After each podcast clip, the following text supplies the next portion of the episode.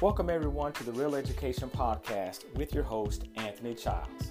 Now, I wanted to give everyone a quick update in this episode and kind of let you know what we've been working on over the last few months. So, we haven't been here since the first week in August, and since that time, uh, we've come out with a toolkit called Building Relationships in the Digital Age Eight Strategies and Steps. And so, you know, because we have a lot of things going on right now in the world that are polarizing people and a lot of people aren't are able right now to get along, and some folks have, are lonely. Um, you know, we have a lot of things that just just providing a lot of emotional turmoil, and so I just wanted to kind of give uh, just some eight strat eight practical strategy steps we can use to help build those relationships. So this episode will kind of give an overview of that, and then we'll also talk about some of the things towards the latter end, uh, what's coming up in the next couple of episodes. So come with me as we explore this topic.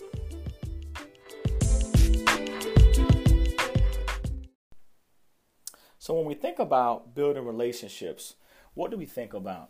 Well, I come back to the foundation, and that is contact. Three things physical contact, eye contact, and verbal contact. Now, when you think about this and you go a little bit deeper in it, it's the core of the foundation of how we build relationships. So, think, for instance, uh, I'll take for example when my daughter was born, Amelia, and um, as soon as she was born, the doctor put her on my wife's chest, and that physical bond that she has with my wife uh, is is I mean you can't explain that, right? You just really can't. And so they needed that physical bond. She needed that physical bond, my daughter, to feel secure, safe, and there's a lot of biological things that happen as well in order to kind of increase that relationship. And the next one is eye contact. You know, when you look at a brand new baby born, excuse me, a brand new uh, newborn baby, and you look in their eyes, you know, you could just really see a piece of heaven. And, you know, when you look into people's eyes, you know, people say that you can see whether or not they're telling the truth. And this is the truth. This really is the truth. And I really do believe that. I mean, you have verbal contact. And, you know, verbal contact is so important. So, you know, especially with, uh, you know, me being an educator, I want my daughter to have a really good vocabulary. So, it's important for us, especially when she was born, that we didn't do the, the goo-goo gaga, which we know by research it's not really, it doesn't support brain development. So we speak uh, full sentences, you know, and we read to our, our child so that she can get that exposure of those words and those, those sentences and in context and things. Expressive language can be built over time. Um, and, and the reason why I put specifically building relationship in the digital age because we talk a lot about technology and its ups and downs in this relationships toolkit. And so, you know, I, I presented this uh, at a, uh, a, few times, and I always ask people, you know, does technology um, does it enhance or decrease physical eye and verbal contact? And a lot of times I'll get the the answer of decrease, um, because look at you. Have you seen people? Have you seen people? I know before the pandemic, but uh, you know, maybe go to the movie theaters and you'll see a group of uh, young people and what are they doing? They're all sitting around together and they're all communicating with each other, but nobody's looking at each other. Nobody's touching each other, which I know we can't do that now because of physical distancing. But uh, nobody's really even verbally speaking. It's all done through the through the through the through the phone. So you think about that, and you think about what we are turning into if we're not bringing awareness back to how do we really grow relationships, how do we sustain them, and how do we develop them uh, we have to make sure that we're not using technology um, as our sole communication um, source. And so, uh, you know, this this new generation, Generation Z, I believe it is, um, they've grown up to in a in an era where they don't know anything but technology, and so it's important uh, that we bring that back to the solid foundation of what we need to do in order to make meaning of building relationships. So in the next quick section, I'm going to go over uh, just those eight strategies. Uh, not going to go in detail, but just going over those eight strategies and what we can do to build relationships in the digital age and help us on our way.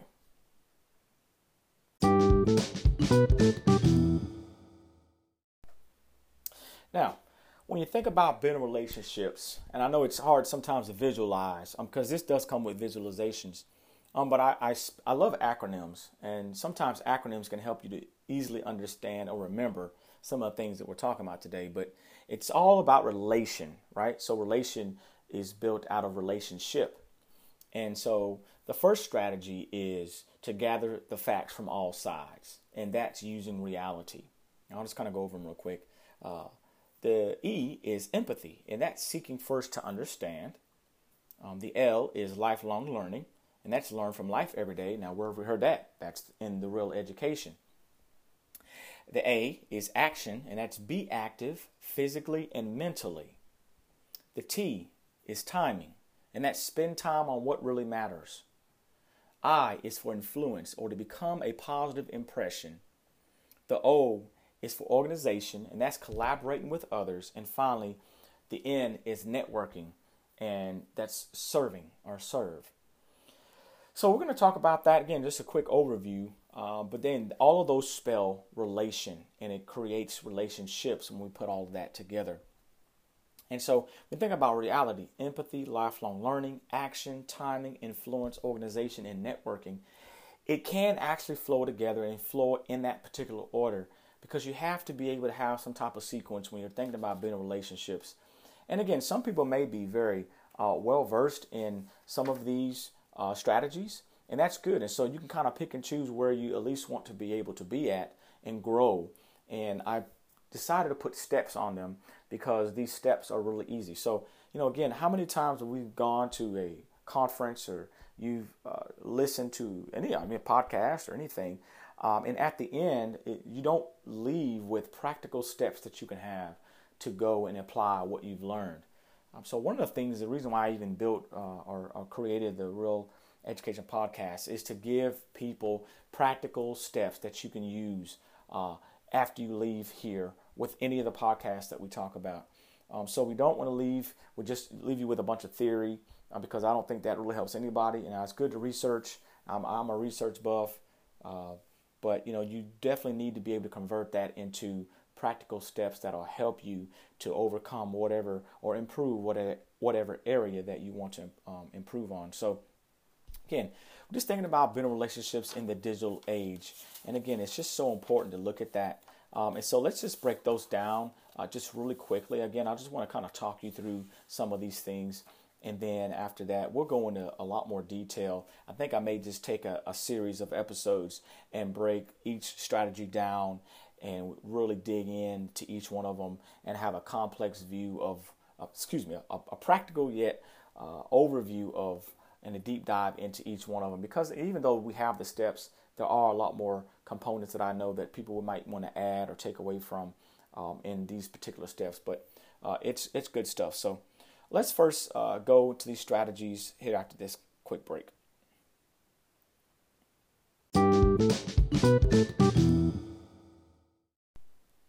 All right, so let's look at strategy number one, which is to gather facts from all sides. And this is looking at reality. So, you know, this is a great example uh, you see right now um, with the election and with a lot of things that are going on, um, even when we have a student that's in classroom or virtually, that's what we call checked out. And we only have one side of information that leads us to have a certain reaction or behavior.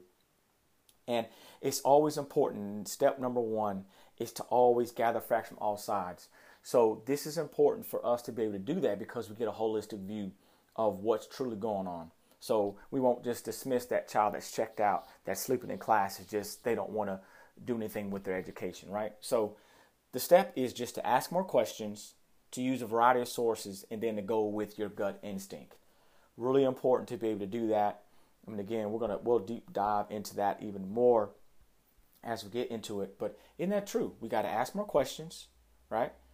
Use a variety of sources and go with our gut instinct we do those things, we'll get a holistic view of what's going on, and then we'll be able to have a more uh, a better answer or a better understanding of what's going on.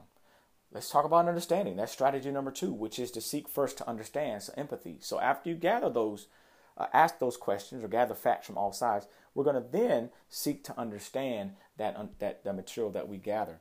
So how do we do that? This is about building empathy, and we do that by listening intently and opening up we challenge our prejudices and discover those commonalities and then experience the life of others. Now, you know, empathy is so important, especially in the climate that we're in now, but it's always been, right? Even since we were born, we, we grew up as children, we always need to have that empathy lens because understanding somebody else is the key to managing our own emotions. So SEL is really big uh, right now, and it's, it's just growing in the understanding of how it's needed, especially for our young people and for older people as well. Our adults need it as well to be able to manage our emotions, bringing that awareness to ourselves, and then going from there. So again, listen intently and opening up, challenging our prejudices to discover those commonalities, and then finally experiencing the life of others. Once we do that, we'll get to be able to have empathy. Now, the third strategy is to learn from life every day, lifelong learning. So, you know, I can spend all day talking about this, and again, we'll we'll devote um, each. I think we'll devote an episode to each one of them. But the steps to this are experience new things each month. And just a quick way, the reason why we do that is because we're, we will provide more relevance not only to ourselves but our students or just anybody else that we come in contact with that's new.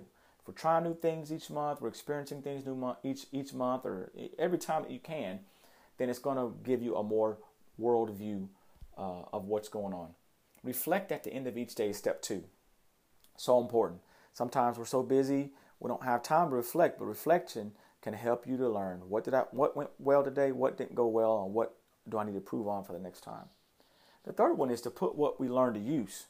So know, that's important. You know, how many of us started New Year's resolutions and then we just kind of, you know, this is October, so we didn't do so hot with that, right? So we have to make sure we put in what we what we learn to use in order to be successful. That's how you learn from life every single day. And then strategy number four is all about action, right? So this again, this is part of the real acronym, uh, but this is be active mentally and physically. And step one is to move at least 30 minutes a day. You know, we, we have to move, right? I know we are we have a sedentary type of culture uh, where we do a lot of sitting every day, and we know that to continue to build health and wellness, we have to move. The brain wants us to move, and when we move, when we continue to move at least 30 minutes a day, it builds uh, it builds so much uh, confidence within ourselves. We get a little bit more healthier, and we provide our body that much needed uh, release um, that often comes with sitting for long period of time and, and you know just getting things going on our minds. The second thing is to participate in critical thinking activities. This is just to keep our brain sharp, right? So whether that is, you know, there, I know there's a lot of apps. This is technology. It's a digital age where you can get, uh, I think, Luminosity or uh, there's a couple of apps out there that can help you keep your brain sharp, and so much brain research out there now about uh, how it's able, if people participate, especially the seniors, participate in those think, critical thinking activities, uh, they're actually able to regenerate some of these neurons or these neural connections that they need in order to keep their brain sharp. And then the last step is to take daily brain breaks. So, you know, we need them too. And especially, I know um, just being in the schools, you hear a lot of teachers just all over the country. Uh, they're, um, very anxious because of so many things that uh, we're having to do. And so we have to make sure we take daily brain breaks. Really, really important. So that's definitely good about taking action. All right, step five is just to spend time on what really matters. So this is timing. So step one is know how you spend your time each day. So this is important, you know, especially if you have a lot going on. I know sometimes people have calendars, but knowing how you spend your time you know, keeping it organized is so important because sometimes like, well, I don't have time to do that. And that may be true. But let's prioritize what we're doing in order to make sure that we're really uh, engaging in true organization and those things that we're, we're working on so that we can make time for the things that are, are really important to us. The second one is to set daily priorities. And, you know, just to quickly talk about this, you know, I know a lot of people do to-do lists, and I do as well. Um, but there's actually a way you should do it. You should really prioritize what's highly urgent, what's an urgent and then important, and then not urgent and then not important. And even when we're making our to-do list, we don't organize it. We don't organize it that way. We just kind of put them down, and then you know the urgent stuff might be like list number seven, and we only get to list number five. So it's like, oh my, I couldn't, I didn't get to what I need to get done today. But if we reorganize, it'll actually help us out. And then the third one is just avoid multitasking because technically research shows that only maybe 1 to 2% of the world's population can actually multitask and everyone else is just smoke and mirrors because we, we're, we're, acting like we're doing but we're actually splitting our attention and it's actually making us more uh, unfocused and not able to concentrate so just to help you with that strategy number six is to become a positive impression And this is important, especially in the technology, social media world that we live in now. The first one is just to be authentic around everyone, right? So I know we can go online and we can filter ourselves and make everyone uh, look, we can look, you know, just perfect, picture perfect person. But we have to make sure that we're authentic, especially online. And so sometimes again we we we cast that we're having this great uh, kind of you know, aura around us, um, but um, it's so much needed today that we take the time to become, a, uh, excuse me, to be authentic around everyone because you know what? Uh, everyone else is taking, so be yourself. The second step is to increase trust with those around you. And again, this is going to be a really good one um, because I, I highly encourage everyone to read The Speed of Trust by Stephen Covey, a great book that outlines how to be able to build trust with yourself, with those around you, in your family, your community, and your organization. Great book. And the step three is to treat others as you want to be treated. Now, this goes back with empathy, right? But it really is the truth. And, you know, it's what I call the golden rule. And it's just about in every uh, culture this today, every ethnic, uh, uh, you know, kind of uh, different background, you hear that golden rule in some sort of fashion where you want to be treated as, uh, treat others again as you want to be treated. And then number seven is to collaborate with others. And this is all about organization. So, um, you know, a lot of people now have technology is one of the best benefits of technology is that we can organize, we can become, you know, groups of people uh, that may not even know each other, but because we have that common goal or that common thread of, you know, organization.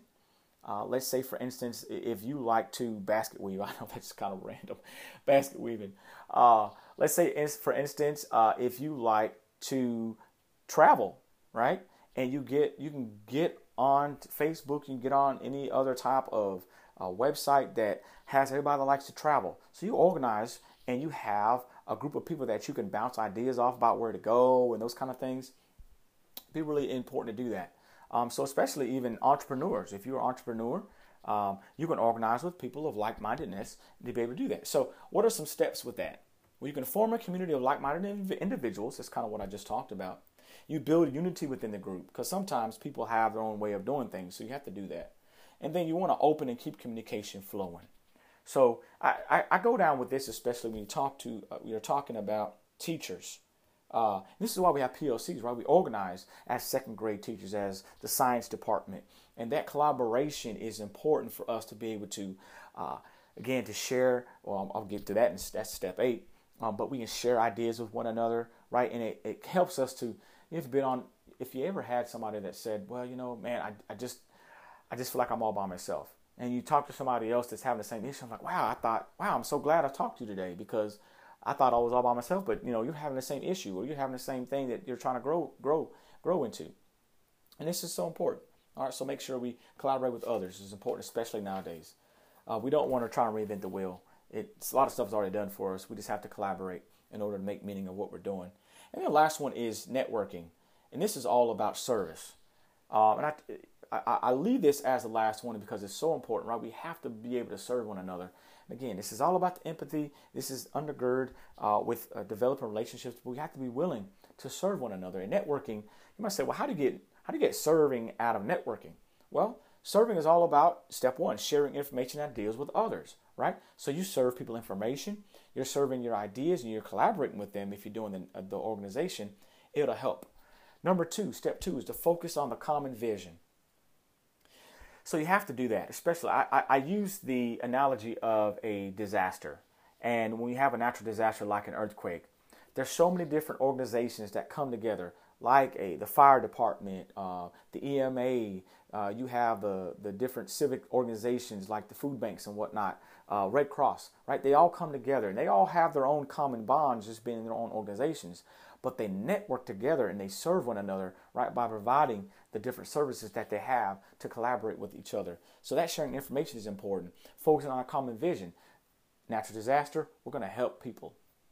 That's the vision. And then the third step is to give often time, energy, and money.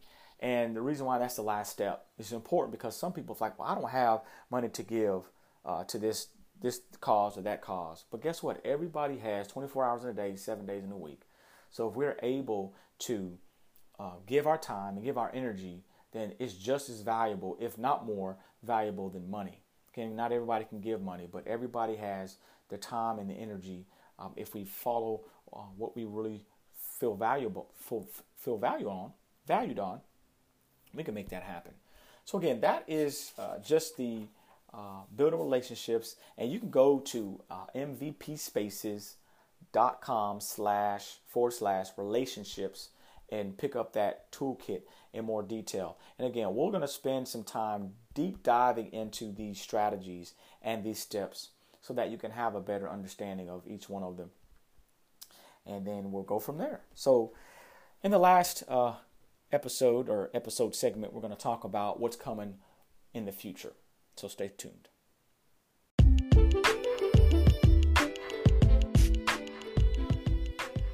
All right, so I want to thank everyone again for uh, just listening in. Again, I know it's been a few months, but uh, this has been a good time to just been able to talk to you a little bit overview of building relationships in the digital age, eight strategies and steps. Um, so, you know, we're going to devote some time to again diving into these strategies, and also have some other uh, guests that are going to be coming on to the Real Education Podcast, and we're going to be talking to, to uh, a counselor. We're going to be talking to a uh, director uh, that is working on parent support, especially in the pandemic and dealing with parents going to work and having to help their children with, uh, you know, the work, uh, the virtual work. I think it's going to be really important. So it's going to be really good. So I appreciate your support.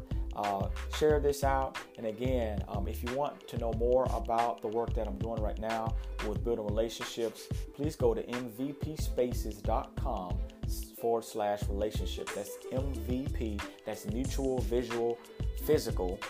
Okay, so that's what it does. Those, those uh, letters MVP spaces.com forward slash relationships. And we'll see you on the next episode very soon.